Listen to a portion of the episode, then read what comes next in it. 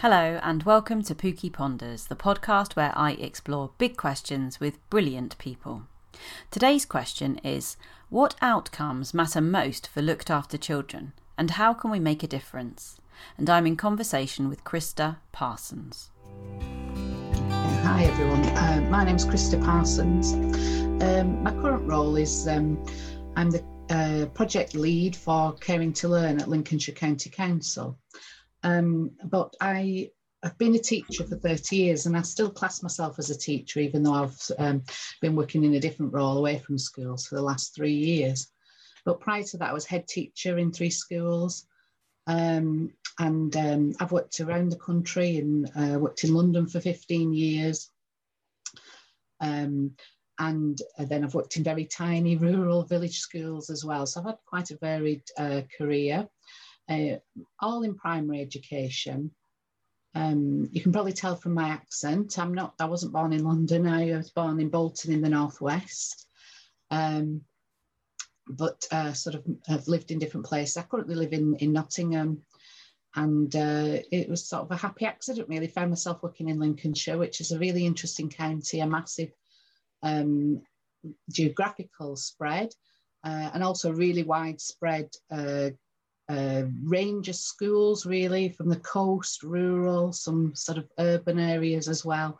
So it is really very diverse um, in the types of schools uh, and children and families that we work with, really. So tell me a little bit before we go into the question. Tell me a little bit about the Caring to Learn um, project. What is that? What does it do? Yes, yeah. Well, it was actually I, I feel I, when I got this job, I just felt like this is amazing, actually, this opportunity, because um, Lincolnshire is uh, um, a great local authority, actually, and um, because of that, they work as what's called a partners in practice with the Department for Education, and it's about developing innovative practice, really. And they do get the opportunity to uh, research and try new things. And uh, and Caring to Learn is uh, one of these innovation projects um, as part of Partners in Practice, really. Um, and it was um, came about, I think, really uh, with a collaboration between uh, Kieran Barnes, who's the virtual school head in Lincolnshire, and um, uh, and John Harris, who is the head of regulated services, and so sort of a link between you know social care and education, really, um, uh, to to kind of answer this question: how can we improve outcomes for our looked after and previously looked after children?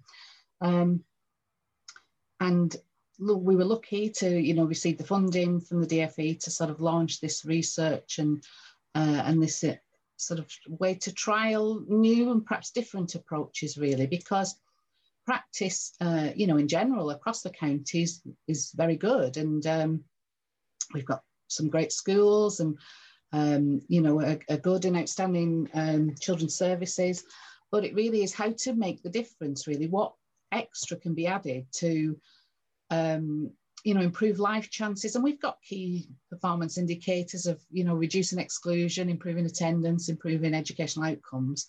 And those are key factors, obviously. But um, it's about, you know, how do we improve the lives really of um, our children in care um, and, and, and children who were previously in care. So we, um, I sort of was really fortunate, I think, to land this role of as what is project lead, project manager. Um, coming from uh, very keen to have an education back, someone with an education background leading sort of the development. Um, and then I've got a, a, a, tiny team really, myself and one other, we focus full time on this, Rebecca Fleming, who's uh, a practice supervisor in our early help team with sort of many years of experience uh, working, you know, more on that sort of early help and social care side, really. So sort of joined together that approach, that joined up approach to really see what we could do differently or uh, try new things really to to help uh, support everyone who works with our uh, children in care. You've already alluded to the idea there that when we think about outcomes for children, quite often we're thinking about educational outcomes in their narrower sense, but actually mm. um, caring to learn and the work that you do looks so much broader than that. So, how do you decide where to focus your efforts? As you say, you're a tiny team serving a huge area. Yes, what matters yeah. most?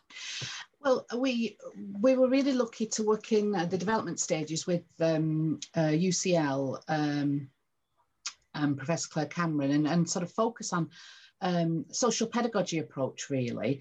Um, and, and, if people aren't uh, aware of social pedagogy, it's really about a holistic approach to education. You know, education in its widest sense, really. Mm-hmm. So bringing in, you know, um, looking at things holistically, you need to, you know, you need to think about who who are the people that can affect this, and uh, and we came up with this idea um, um, that we snappily titled the Triad of Success, which is really about home, um, school in again in its widest sense home setting in its widest sense and services agencies everybody else external to those. How those three groups work together equally um, and um, you know are on the same page and, and they communicate effectively and they understand each other's point of view and, and things like that. And we one of the things we we I think you see it everywhere really is that everybody you know social workers schools um, carers. They were all, you know, doing the best and, and working really hard and, and really got their heart and their soul into,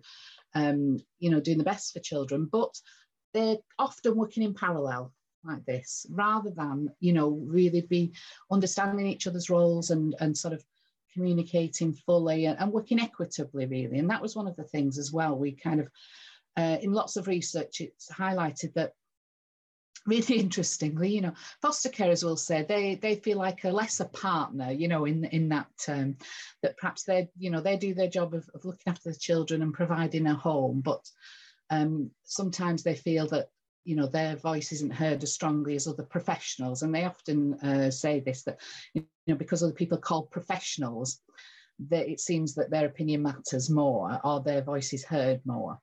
Uh, and that was a really interesting uh, uh, thing to hear, actually. And, and so we've tried to avoid using the word professionals to talk about other people because, um, you know, one of the things we have found out is our carers are amazing and they are the experts in, in the, you know, in these children. They live with them all, all 24 hours a day. And um, so to really kind of raise their profile and, and um, and, and hear their voice and give them, you know, make them feel that they are an equal partner in that sort of uh, triangle, really. And um, but also, I think coming from schools, I had an interesting perspective that I felt schools were quite low in this pile, really, because one of the things that obviously is key is safeguarding, safeguarding and, and making our children safe. And, and uh, that's where this process starts, really. And um, and so, you know, safeguarding is, is is the the goal to start off with, isn't it? But often it does remain the kind of key focus, really. Um, that we've got children in a safe place. We've removed the you know risk, and we're we're, we're sort of putting them in uh, um, in a safe and stable place. Um, and that's kind of sometimes where the conversation then stops rather than um, right we we've we've helped them survive now but how can we help them go on and thrive um, and so, yeah, moving that conversation on, moving our aspirations further and higher is really what we're focused on as well. So that was kind of where we started. So we did things differently in that, for instance, we have a whole training program which we um, uh, put, uh, have available for schools, children's services, and and um, and carers. But instead of having sessions for teachers, sessions for social workers, sessions for foster carers. We have everybody together. Um, I mean, currently it's all virtual, but um, prior to this, everybody's in the room, hearing each other's stories, listening to each other's points of view, sometimes raising an eyebrow, you know, perhaps saying, oh, you know, that's not my opinion, you know, and and and sort of bringing that, you know, that little bit of um, a challenge in the room, and and and I'm being able to work through that sometimes in discussions and and, and, certainly making links and building networks and um, and building understanding of others' perspectives and points of view, challenges, barriers, and successes. So I think bringing everybody together in that way has been one of the key things we have found has been very, very successful um, in what we've tried to do for the last three years, really. So we're really, you know, we really say now that's what it's got to be. It's got to be everyone together in this. Um, and physically together or virtually together. Um, so that they can they can share and understand each other better really so that's one of the things we did we also uh, it, it was kind of three pronged attack so we, we we have this kind of uh, development program. We have a good practice framework which we built, um, and we uh, again this is based very much on, on Claire Cameron's work, uh, book which was called Caring Schools and Learning Placements, and um, so we developed what are called the Caring Schools and Learning Homes frameworks, and they're self-evaluation tools really. Uh, you know what good practice is in this area, and um, and, and for schools, we built it into an award because um, it's something to work for in a developmental process. So we have a sort of bronze, silver, gold, three tier developmental process of working through this. But it gives them a chance to look at their provision and practice for, you know, all of that. that it's not just about looked after children, actually. It's wider than that, isn't it? It's, you know, it's all that huge group of disadvantaged children and families, I suppose, that um, because what's good practice for looked after children is certainly good practice for all children, really. So we, we really make that. And we work with all schools. They don't have to have looked after children currently with them. Um, because of course they could, you know, have looked after children at any point really. So we what we like to say that they're looked after ready. Um, uh, but we do really stress that what's good practice for these children is good practice for all their children. We built um, uh, interrupt me at any point because I just okay, I'm, I'm, loving every every time I, I have a question or a thought, you seem to just naturally go there. So I'm just taking it all on board. Okay, lovely. Um, we built uh, our sort of development and, and, our principles on what on the cornerstone, what we've called the cornerstones of good practice. And so it's it's kind of within Lincolnshire, we work within signs of safety as our safeguarding structure.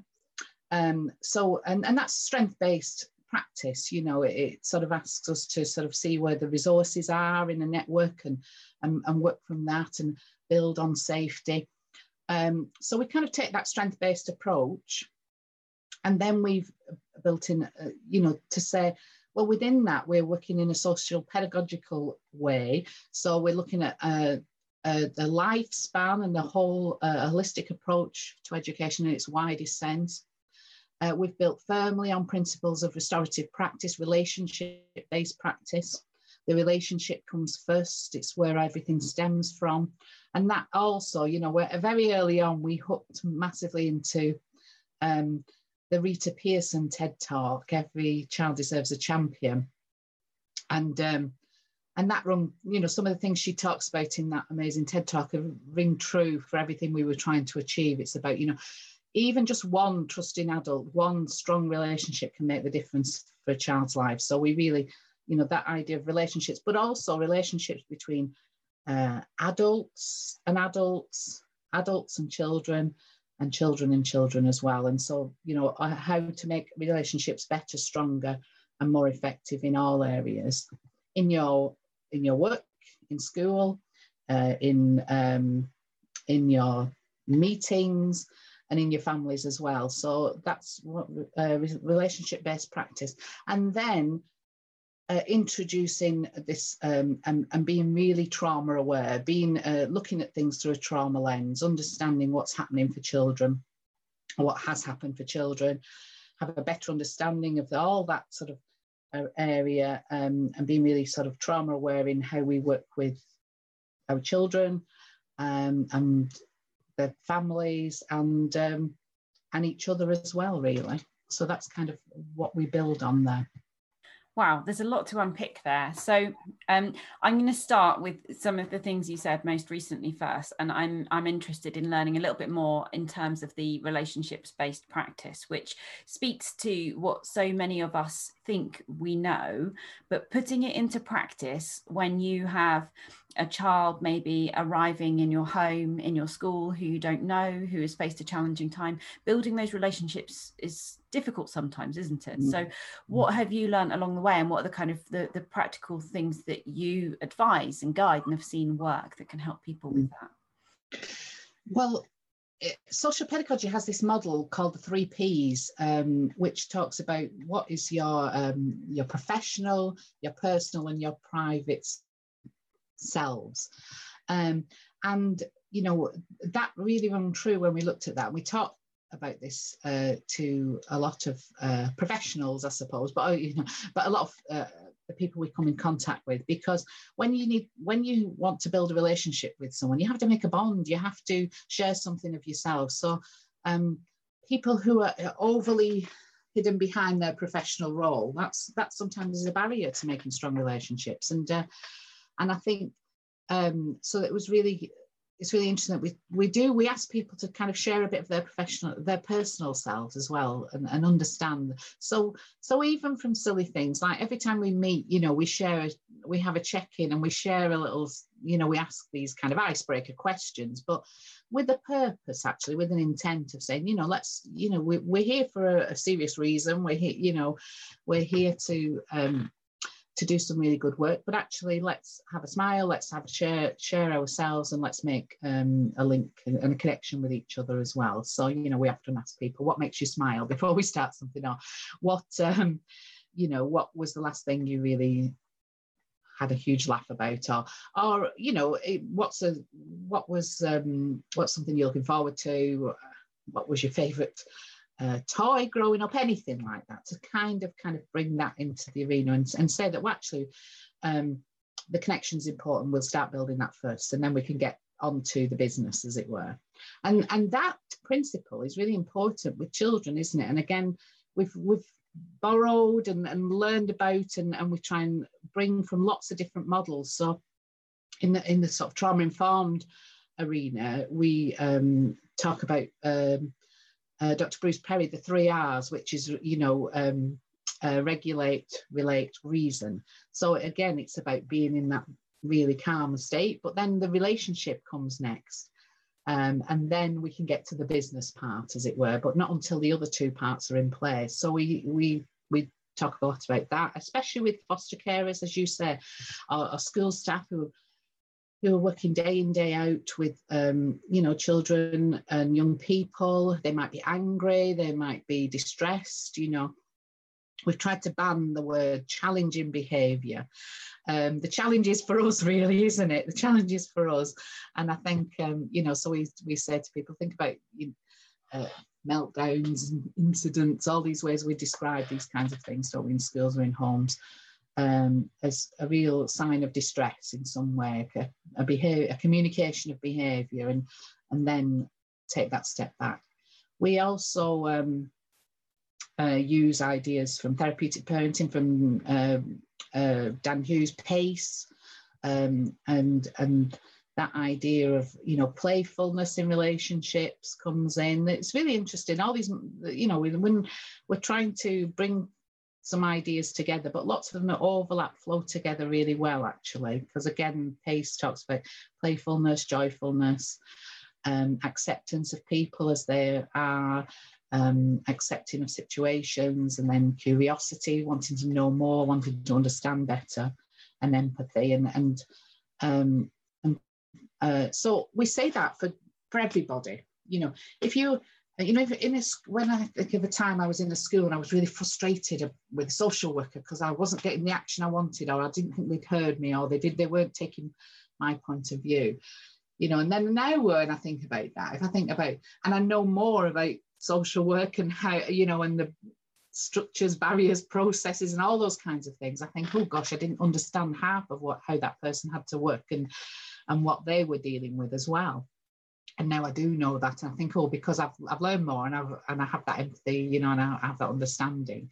Uh, the same with carers. Um, I think as I had coming to work on this, you know, uh, working in education for so long, and I, you know, I think I was quite, you know, I wasn't too bad at it, but um, but coming to work on this project for the last three years has really taught me so much, and I just think, oh, I, I don't, you know, if I am do go back into school, I shall have, have understand and, and work um, in much better ways now from benefiting this. And, and I've thought, well, if I've learned that, then I, I hope what we we're doing in, in the work we're doing with people is helping them now currently, you know, in the roles that they're doing, really. Oh, you're muted. That's that's brilliant, isn't it? Yeah, get me podcast host muted. I was making a great point there too. Right. So what was I going to say? I was going to say, um, obviously there's that feeling there, and I think we always have this at every point in our life obviously we're learning all the time and if we could go back in time and talk to our younger selves then we would have advice. Um, our younger selves wouldn't necessarily listen to that advice very readily. But i wonder if during these past three years is there anything you've learned that you think your past self would find so outrageously unlikely or surprising that they probably wouldn't listen? What's really surprised you? I, don't know if it surprised me, but it's a lesson I should have learned a lot earlier, I think. And that is to really value parents and carers and their. I think, I don't think this is just a trait of teachers, but we often think we are the font of knowledge. We are the people imparting that. We are the people who have the answers. Uh, and often parents come to us and talk to, you know, and, and, and ask us to help and, and for support about stuff in the home and that kind of thing. Um, but actually, what I've learned from foster carers, from working with our foster carers, is that they are so um, full of insight and uh, and their knowledge, and and um, and they don't often think they are. You know, sometimes they think, oh, you're the person, you know, in this professional role. Um, but actually, what I've seen as, as well, what we've demonstrated, and um, I'd like to talk about that in a minute. So, as in some of our studies, is that um, what has made the difference for academic progress has been the input of the carers and how that's um, been different. And so I, you know, I often uh, I, I, I, can hold my hands up, and I, I think anybody in schools would probably, if they were being really honest, say, you know, at times in my school career, I've thought, oh no, I'm sure I know best. And um, and actually no i don't think that you know and i think i think i've got something to bring but i actually think oh i've got to listen to other people more and and i don't have to have all the answers and i think that's something um, that people if they if they catch on to that quicker they they work better as a team really don't they I think that that's a classic example, isn't it, of how you need to know a lot to realize that there's more that you need to know. yeah. yeah and I think yeah that's and again it goes back to as you're saying sort of Dan Hughes and, and pace really that curiosity and empathy always uh, in in your role. So so talk to us about the work that you did around how um, sort of academic uh, performance was impacted on by what was happening in in the home. Well we i mean as well as looking at all these kind of relationship based things and the um, you know, and behaviour and, and, and those kinds of aspects. We, we obviously we wanted to look at how can we make a difference in, in academic terms um, and progress. And obviously a big area um, where there's a huge gap, as it were, where we want to narrow the gap is, is in the area of uh, literacy, reading, English. We found that's, you know, a trend through a lot of our children in care and through the work of the virtual schools. So we um, again, we worked um, as part with UCL, who've run some great programs actually. Um, one of the things they're on is a PALAC program, which is um, promoting achievement of looked after children, and, and we worked with them, and we um, worked with the amazing lady Catherine Carroll, uh, and she. Um, as part of that, and she, um, we launched this uh, a program. We've called it Caring to Read now, which is about how to a literacy intervention study really. Um, and in the first year we ran it, uh, we ran we worked with five schools, ten children from five schools, all in primary, uh, in Key Stage Two. Uh, and the profile of the children we asked for were um, children who were significantly behind in literacy or in reading, the, the sort of age expectation, but who didn't have a sort of defined a special need or additional need. So I suppose what we were trying to um, identify were children who were underachieving and, and who weren't where they should be really. Um, and um, and then we, uh, so Catherine, we again we brought together school staff and the care and carers, and we worked with our educational psychologists. Um, um, and Catherine brought that group together, and we started off with um, uh, all of the children um, had a full assessment led by education psychologists psychologist and that we tested them for their um, phonics knowledge, their word reading.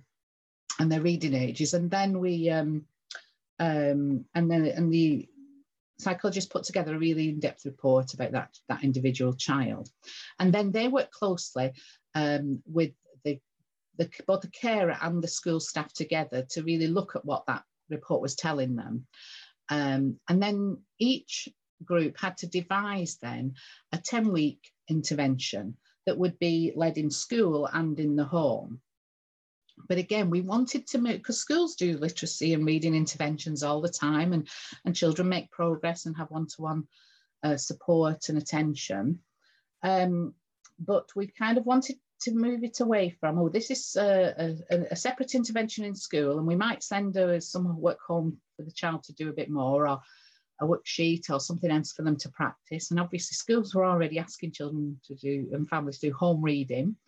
But again, we wanted to try and make it different. So what we said was that the parents and the schools had to plan closely together the, the actions. So if the child did say two 20 minute sessions a week in school, um, they had to work with someone they already had an established relationship with. So it could be a teaching assistant or a support teacher, or if it was they had time and they could organise it, the class teacher. Um, and then they would do two 20 minute sessions at home um, that mirrored the, the, things they were doing in school or, or built on, but um, they again, it wasn't just a case of sending homework. They had to be planned jointly between the school and, and the carer. Um, and the and the intervention had to be focused on the needs of the child through addressing things that came up in the report, but they also had to address the interests of the child. So it was really important um, to build on what the child was interested in. And then it could also bring in some aspects of what they were currently doing in class, their curriculum. So the, that idea of pre-teaching, you know, so they had to again link up with what was coming up in the in the child's work uh, or curriculum and what could they work on and support there. So there's kind of three elements to it. So for instance, one child was mad on judo, so everything was judo themed or football or the Arctic was one. so everything was to do with that kind of thing. So, um, uh, so that's how they worked, and they did this intervention over ten weeks, and then over a sort of four to five month after a four to five month period, and we checked in. We worked with them periodically. We obviously met at the start, and then we um, met halfway to find out how things were going. We shared some good practice. Uh, about shared reading, all kinds of some tips and and, um, and resources that people had come up with. But it was very much a bespoke intervention for that child based on relationships, on their need and their interests. And um, and try and, and trying to replicate that three pronged attack that we uh, defined. And but an amazing when we they were tested again uh, at the end, as, sort of as I say, over about a four, four or five month period. And some of the progress we saw was absolutely amazing. One child made five years progress in five years. Five, five years progress in the space of five months. Now he was identified as being a bright and intelligent boy, but his reading was far behind. Um, some children made, on average, the children in the study, uh, and it was very small, you know, we acknowledge that, but it but made uh, two years progress in a five month period. And, and, and all the interventions and work I've done in schools, I've never seen that much progress in a short time.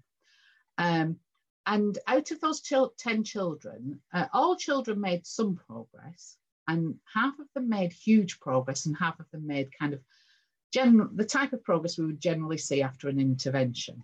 And we, again, so we look closely at what was the difference between the ones that made the huge progress and the ones that just made sort of okay progress. And it was really um, the, the knowledge, skills, and involvement of the carers.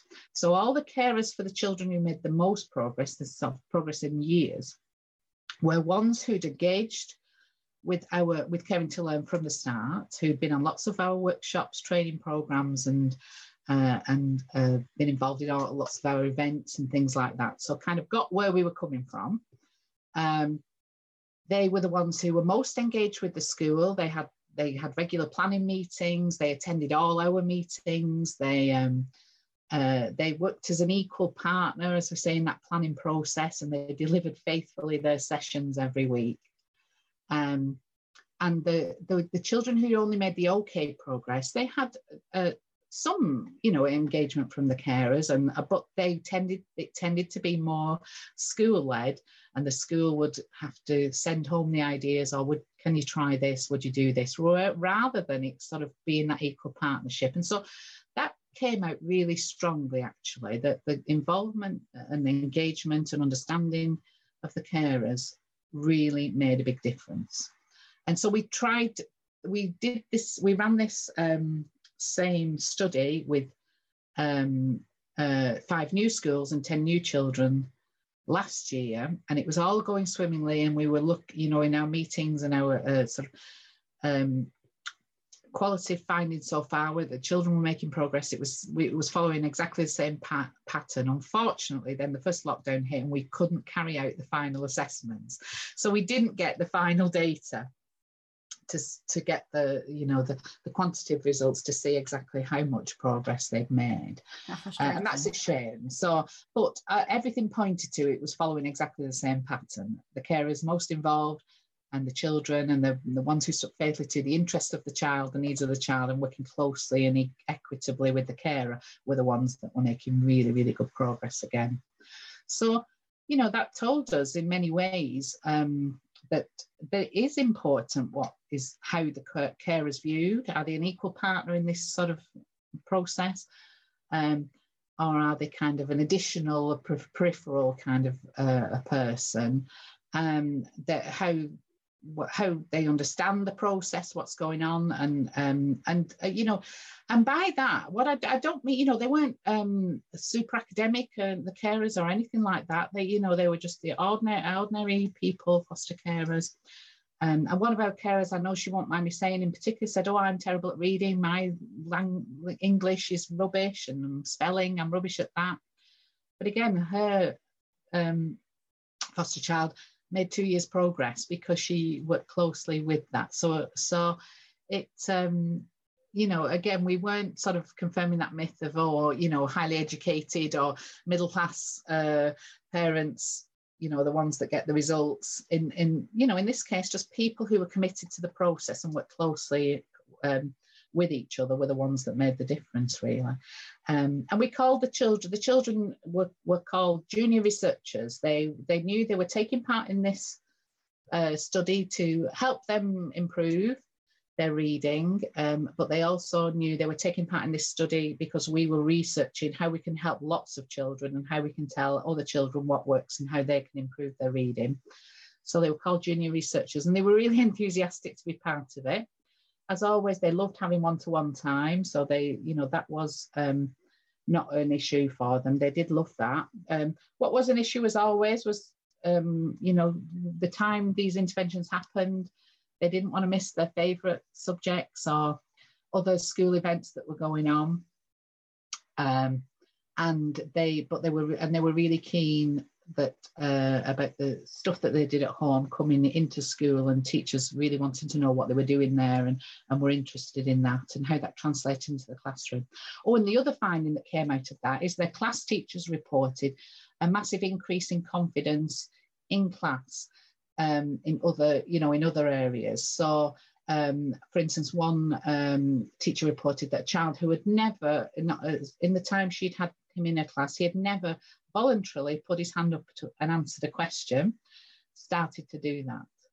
Um, and again, that was a link from having the confidence, some of the pre-teaching that was helping him. Oh, I've already talked about this, um, you know, earlier this week uh, in my study session. Um, and so he started to do that. So confidence in the class grew as well, and so that, that was another really good uh, byproduct of, of um, what we found in this study and I think you end up in a very rapid cycle of positive reinforcement when that happens, don't you? I know certainly um, so I have two daughters, one biological, one um, adopted, and um, the adoptive daughter has struggled with maths particularly, um, and that's been a real challenge. And she'd got to the point where even just knowing she was in a lesson that was called maths before anything was said or done, she went into that kind of fight, flight, freeze. Um, and she's had really, really brilliant input just recently, one to one, with a really great um, support staff member. And the difference that we we've seen in her all throughout everything that she's doing and her confidence mm. at trying new things and speaking up. And it sounds it doesn't sound silly it won't sound silly to you but to me it was surprising i suppose things like engaging in debate around the dinner table which has nothing to do with maths but i'm sure is related to she doesn't feel stupid anymore Exactly. Yeah, that is exactly it. Because these, you know, small steps of success, we just build on them, don't we? Our feeling confident, our belief in ourselves.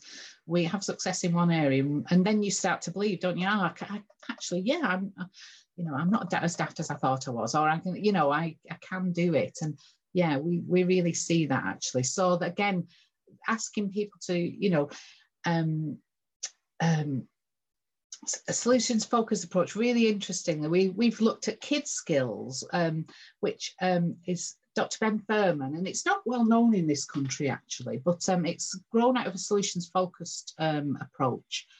Um, he is a, a, psychiatrist in finland and um, uh, sort of developed this work over many years. But it's, it's again it's strength based so it so often, you know, children are referred to him to with problems and be problem behavior and issues and things like that. Um, but because of how solution focused stuff works, you don't talk about the problem. You you know, it's problem free talk. You talk about uh, what you want to learn or what your current skills are, and you build on those. So uh, it's really interesting. We and we uh, Kids Skills has developed this into a 16 step program. That sounds challenging, doesn't it? But it flows really well. Um, and uh, anyone listening out, if you know, if you work with children in any way, you can use it in the home or school. I would I would recommend you Google Kids Skills and have a look at it because it's about how you turn a problem into a skill to be learned. And so, rather than saying, "Oh, this child is aggressive," we it, again it asks about what um, it asks the adults to be curious and look beyond the presenting behaviours as to what it is. And then it asks you to work together on how you can turn that into um, a skill to be learned. So, for instance, a child who was having lots of meltdowns and was really, you know, um, I want, I want, um, I, I, I want that toy. Well, just you have to wait a minute because someone else is playing with it. Ah, you know, a big meltdowns kind of thing. Or um, can I have a biscuit now? Well, we're going to have our tea in five minutes, so you can have a biscuit later. Ah, you know, and those kinds of things. But actually, that was translated into this. This uh, child is not very good at being patient and waiting. So the skill that they need to learn is wait. Um, and and um, we've got a great example of foster care who worked with a child, uh, a, a four-year-old on this, um, so they again they did that step by step. Let's learn to wait for 10 seconds. Let's wait went to, and she got sun timers and all kinds of things like that, and a big clock with a big ticking hand. And let's go, we're going to wait for, we're going to practice waiting in all kinds of scenarios, contexts. Let's just practice waiting now for 10 seconds. Oh, oh, shall we go and do that? Yes, but let's practice waiting before we do that. So not talking about the issue at all, or you you have big emotional outbursts or uh, you know, you've no patience or any of that kind of thing. You can't share. You did a, um, let's just focus on learning this skill. And, and we say, oh, that's the skill we're practicing at the moment. And the child talks about the skill they're practicing and shares it with others. And, um, you know, we bumped into this child at um, a foster care conference. We were queuing up for the buffet and he, with, he was with the foster care and it was a long queue. And he turned to uh, Rebecca, my colleague, and said, oh, I'm practicing. He said, he was kind of, oh, I'm practicing waiting. This is waiting for a long time, isn't it?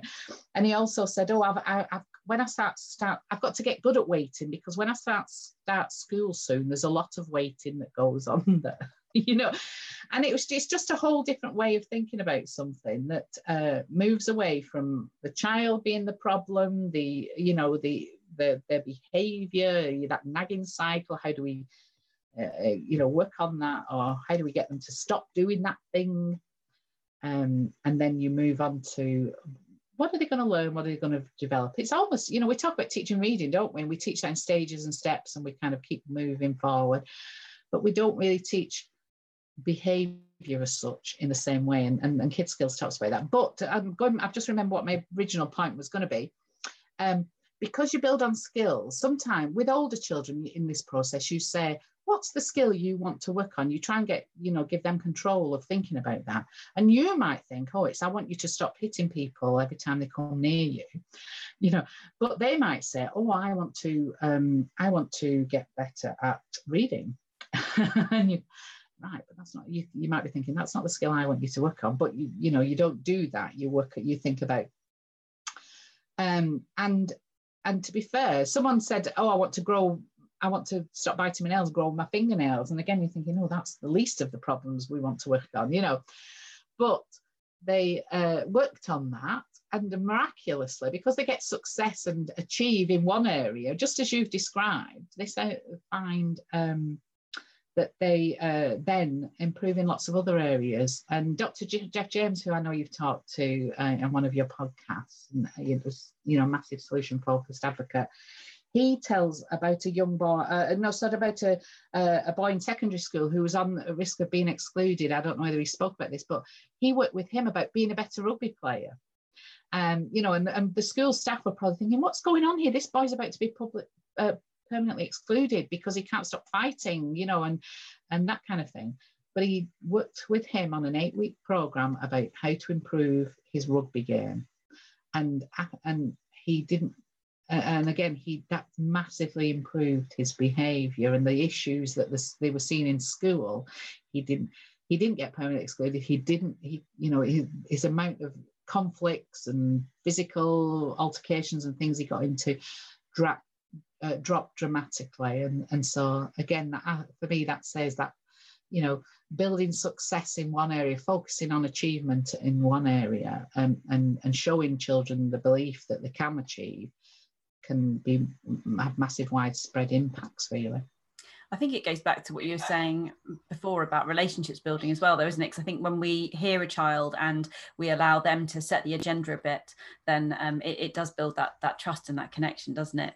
Yeah. The, the, Jeff James podcast, I'm trying to make a note of the things that you're mentioning so I can link out to them in the show notes. But um, the thing I remember um, most vividly from that, and I've, I've, talked about a few times since, was um, a, a girl who he worked with when asked, you know, what did she consider herself to be good at, and it was making mashed potato um, and uh, and he oh sorry and uh, he talked about how um, yeah he used that as a jumping off point um, and it felt, felt like a very unlikely one but actually it was something that meant something to her mm. um, I um, wanted to just um, come back on the reading intervention briefly because I think there will be people listening in thinking, I need this program uh, for the child I'm caring for or in my school. Is there a program that people can uh, sign up to, or will it be published, or how does that? Uh, we yeah we are what we're really hoping to do. Um, you know, depending on circumstances and uh, restrictions and all this kind of thing, is is, is again. Launch this study again to get sort of wider results. And we do uh, want to publish it then because um, we've got a report that is published from the first study uh, as part, um, and I think it's probably available on the UCL website, the PALAC um, resources webpage, I think, uh, that details this and the results that we're gaining in that. Um, and and Catherine Carroll has, is work, has worked on and, and hoping to pick this work up soon um, a sort of a guidebook for this, really. Yeah, because it's a, it's a, it's almost, and she talks about it as a no intervention intervention. You know, we love to get those off the shelf interventions to out. oh, get a big folder and it's got session one, session two, and all that kind of thing in it.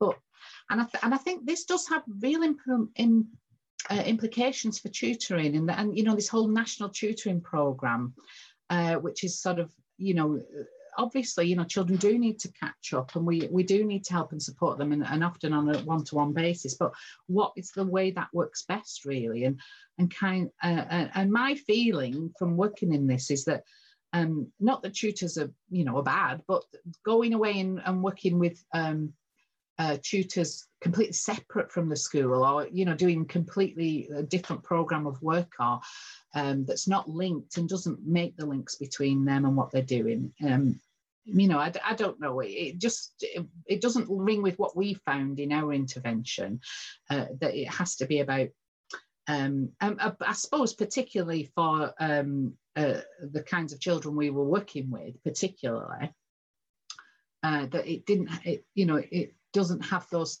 things in place about uh, does it work from their strengths or from you know from certainly from their specific needs? Does it work from their interests? And and is it led by someone they've they've got a trusting relationship with already so that they can kind of get straight into the focus of the work? You don't have to spend five weeks or six weeks or however long it takes building up a relationship with someone um, before you can actually get the, get down to the work, and that you know that's hard as well. So I think it, it has got some really good implications. That you know, we'd love to, you know, we yeah, that's one of the things we do want to do, publish this further and work and, and, and create this kind of guidebook for you know what we think would be a really effective way to run an intervention like this. But there's nothing and this we do list kind of things that have worked and good ideas and, and resources that people have used over the, the past two interventions uh, but there's no kind of, oh, you must do this and this is the sequence you've got to follow because again, we found that it needs to be personalized for the for the child, for the individual. Um, and, and, and schools and carers and, and having that that additional input from someone like a specialist teacher or a uh, ed psych, it was also really key there as well. Um, so yes, currently, as I say, yeah, we're we're a bit we're only halfway through that work really, and we do want to sort of move that on and we're hoping, you know, to launch. Who knows? From September, we'd really like to run this study again on a wider scale, um, and and have some more results that we can really show people. Um, but yeah, that first year PALAC um, uh, intervention is is is part of what UCL have already published. Okay, that's really helpful. Just I think, yeah, it sounds so good. I'm sure people will want to do it, but I think it sounds then it's it's as much as anything a kind of an ethos and a and a culture of uh, reading and sharing, and that people can do that right away. But we can keep in touch, and maybe we can support with a sharing some of those ideas, um, and b then um, you know if you do roll that study out further, we can help with with recruitment and things like that.